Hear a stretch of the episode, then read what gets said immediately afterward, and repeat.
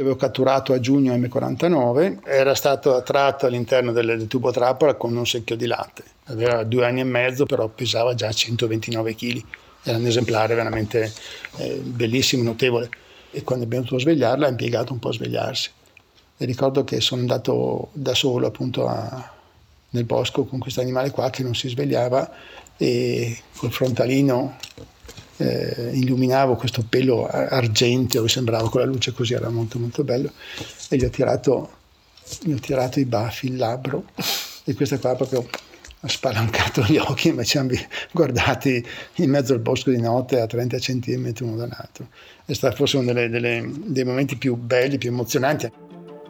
De Guelmi, avendo catturato e radiocollarato tanti orsi, li conosce bene, conosce la loro indole e il carattere. Alcuni erano nervosi e mordevano le sbarre fino a quando l'anestesia non faceva effetto. Altri invece lo guardavano tranquilli e sereni.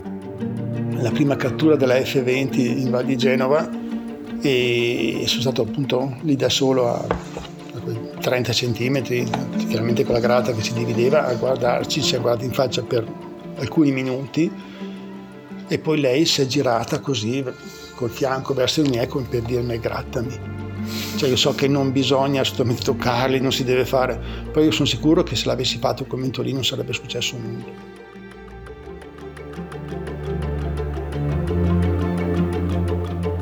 Sono Valerio Nicolosi e questo è L'Orso, un podcast di Cora Media.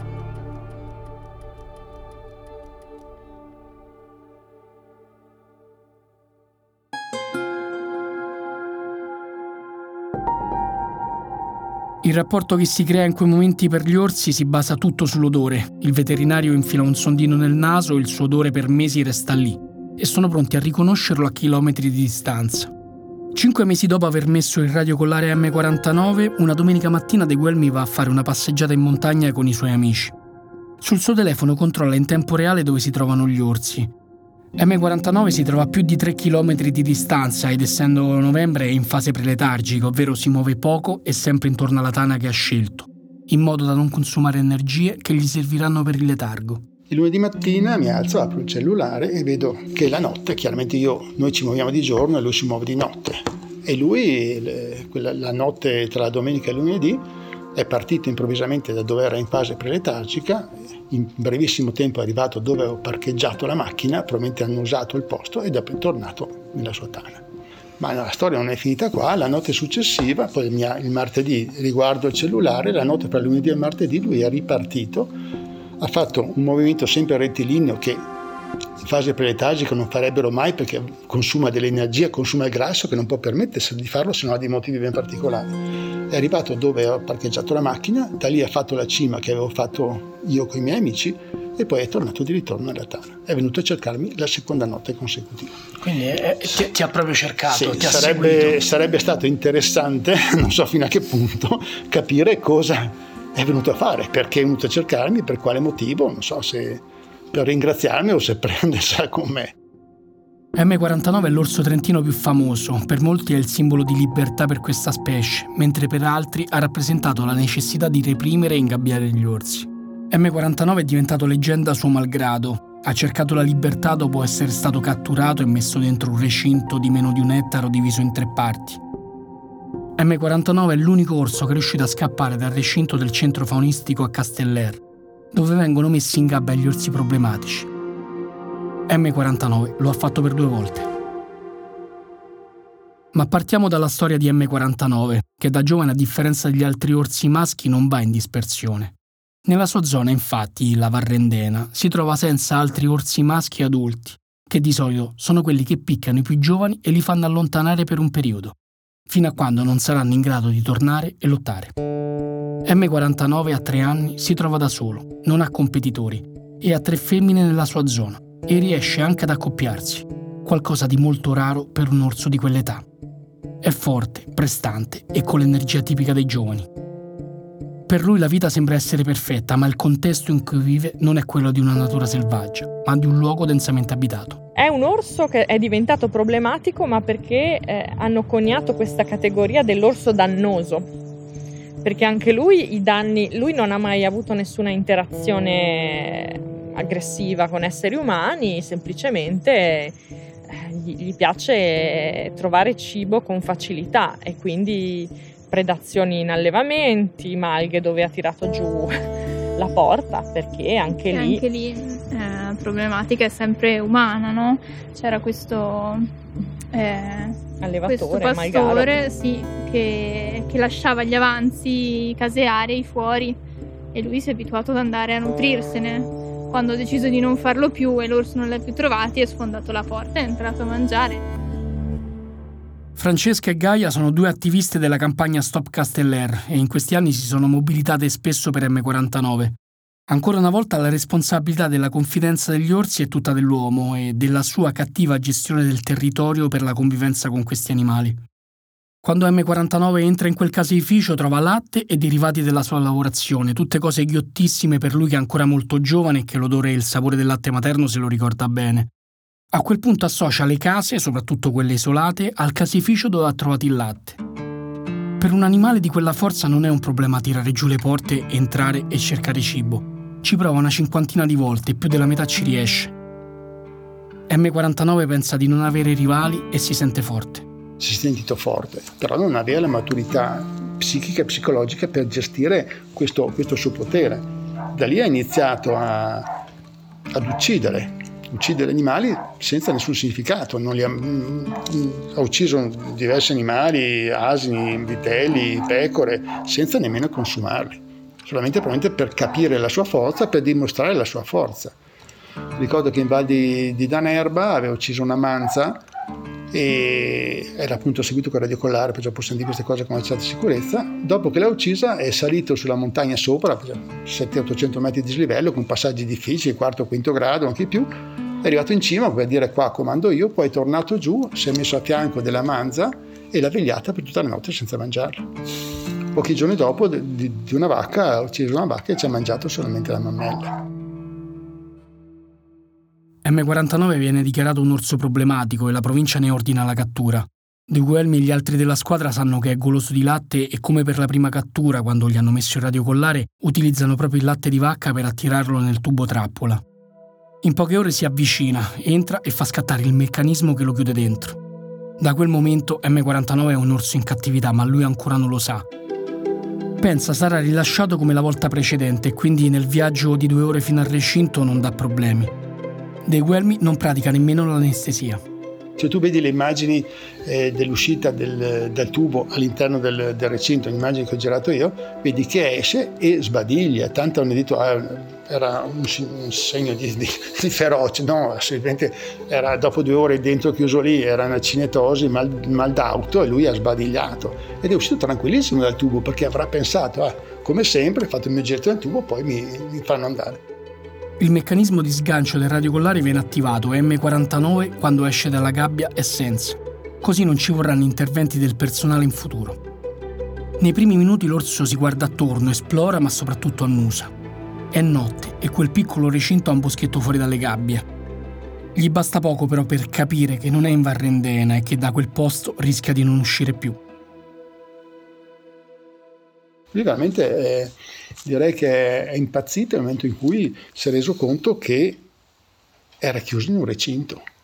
E lui è entrato nel bosco del recinto, poi improvvisamente quando ha girato si è reso conto che c'era il filo elettrico dappertutto, lui è, è partito, ha battuto questo filo elettrico. Mi ricordo che avevamo, tra il resto pioveva, perciò scaricava tantissimo.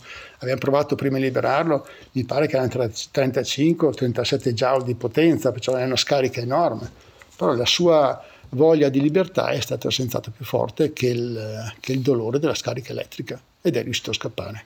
Sembra impossibile, ma ce l'ha fatta. D'altro canto i recinti sono fatti a prova di orso, ma dall'uomo, non li ha fatti l'orso. Ah, certo. È tirato giù il, il, primo, il, il primo giro dei fili e poi è risalito sul, sulla palizzata di ferro, anche quella con dentro la corrente, è andato oltre, ha saltato via e se n'è andato. Cioè quindi lui mentre si arrampicava prendeva la scossa, sì, ma comunque continuava. Sì, sì, continuava.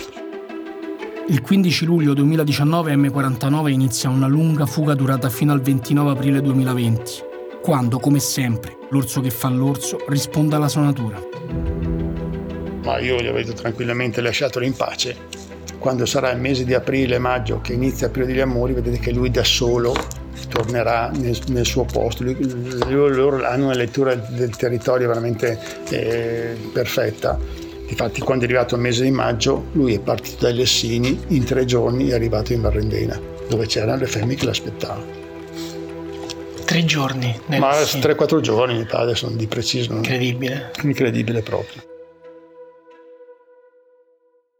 Nel frattempo inizia una battaglia politica tra l'allora ministro dell'ambiente Costa e il presidente della provincia autonoma di Trento Fugatti. Il primo vorrebbe M quarantanove libero e lo ribattezza Papillon, come lo scrittore francese Henri Charrière, che dopo essere stato accusato di omicidio tentò l'evasione per nove volte. Dalla sua storia è stato tratto il film Papillon con Steve McQueen. Mentre la politica discute, M quarantanove si gode la sua libertà e di tanto in tanto viene segnalata la sua presenza a seguito di piccole predazioni o incursioni alla ricerca di miele. Dopo il letargo, M quarantanove percorre tanti chilometri in pochi giorni per tornare nella sua zona per la stagione degli amori. Torna dove si è sentito padrone e questa sua tranquillità lo fa cadere di nuovo in un tubo trappola. Inizia una nuova prigionia dentro il recinto di Casteller, stavolta rinforzato con una rete elettrosaldata.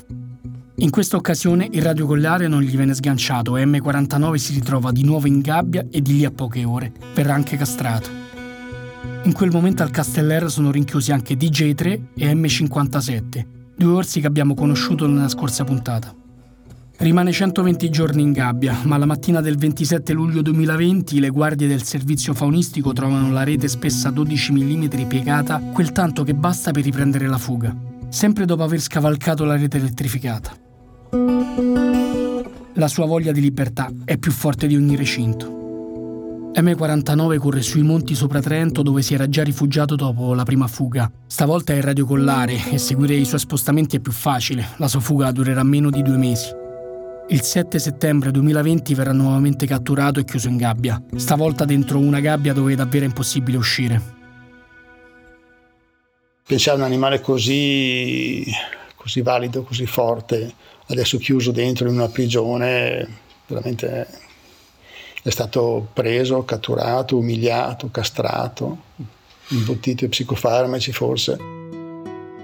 Direi che a quel punto lì era meglio, come si dice, garantirgli una morte dignitosa nel suo ambiente. Con le sue evasioni M quarantanove non ha solo guadagnato qualche mese di libertà, ha aperto un dibattito sugli orsi in Trentino e sull'utilizzo della reclusione come strumento di gestione. In quei mesi ci sono denunce sullo stato di salute degli orsi dentro il recinto di Casteller e a seguito di un controllo dei carabinieri del raggruppamento CITES, che si occupano proprio della salvaguardia delle specie protette, nasce la campagna Stop Casteller, che chiede la chiusura del recinto dove sono tenuti gli orsi.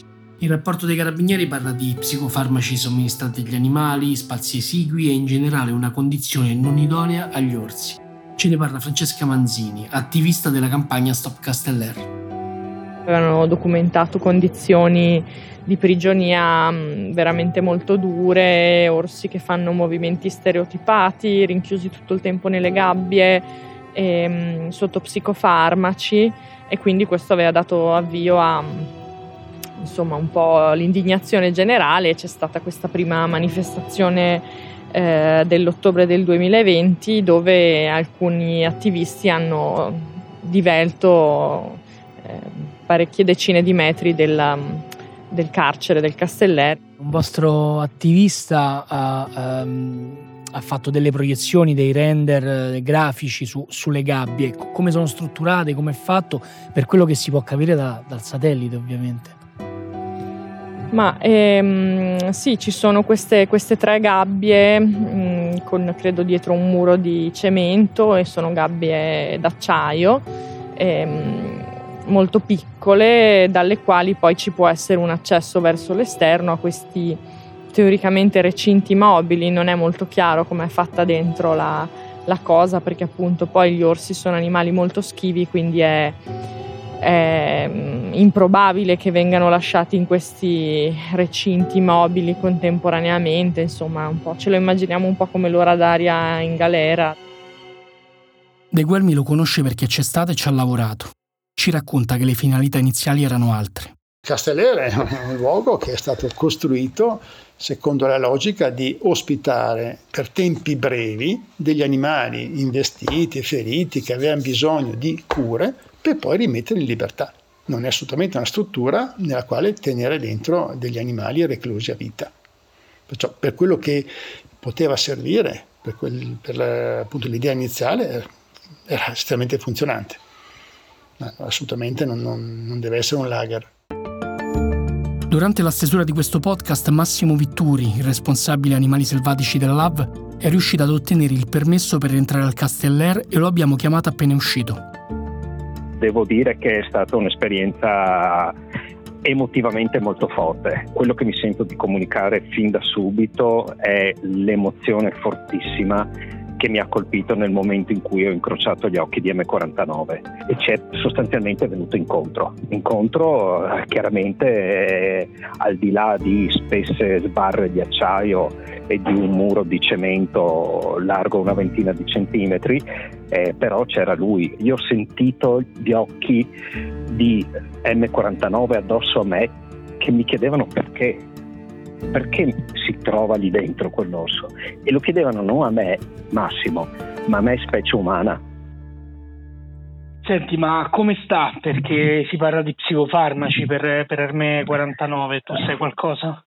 Guarda, io ho chiesto informazioni ai, ai forestali che mi hanno accompagnato nel giro.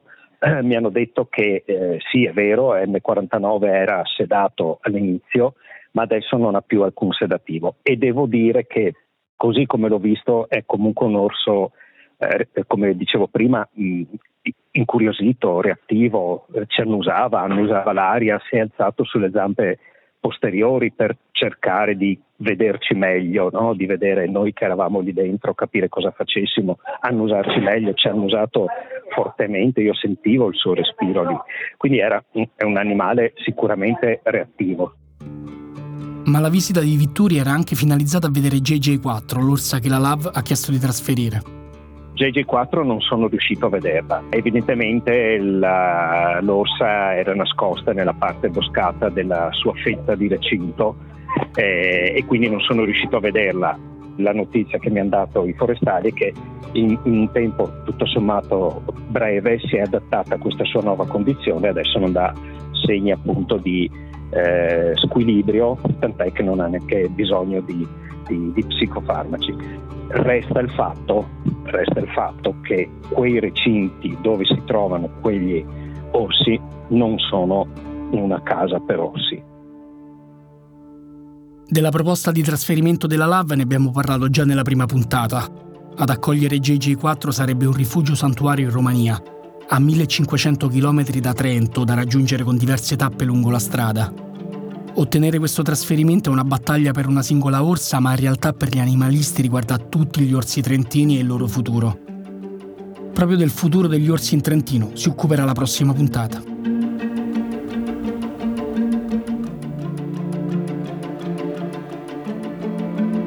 L'Orso è un podcast di Cora News prodotto da Cora Media. È scritto da Valerio Nicolosi. La cura editoriale è di Francesca Milano. In redazione Monica De Benedictis. La supervisione del suono e della musica è di Luca Micheli. La post-produzione e il montaggio sono di Emanuele Moscatelli. La fonica di studio è Lucrezia Marcelli. I producer sono Monica De Benedictis e Alex Peverengo.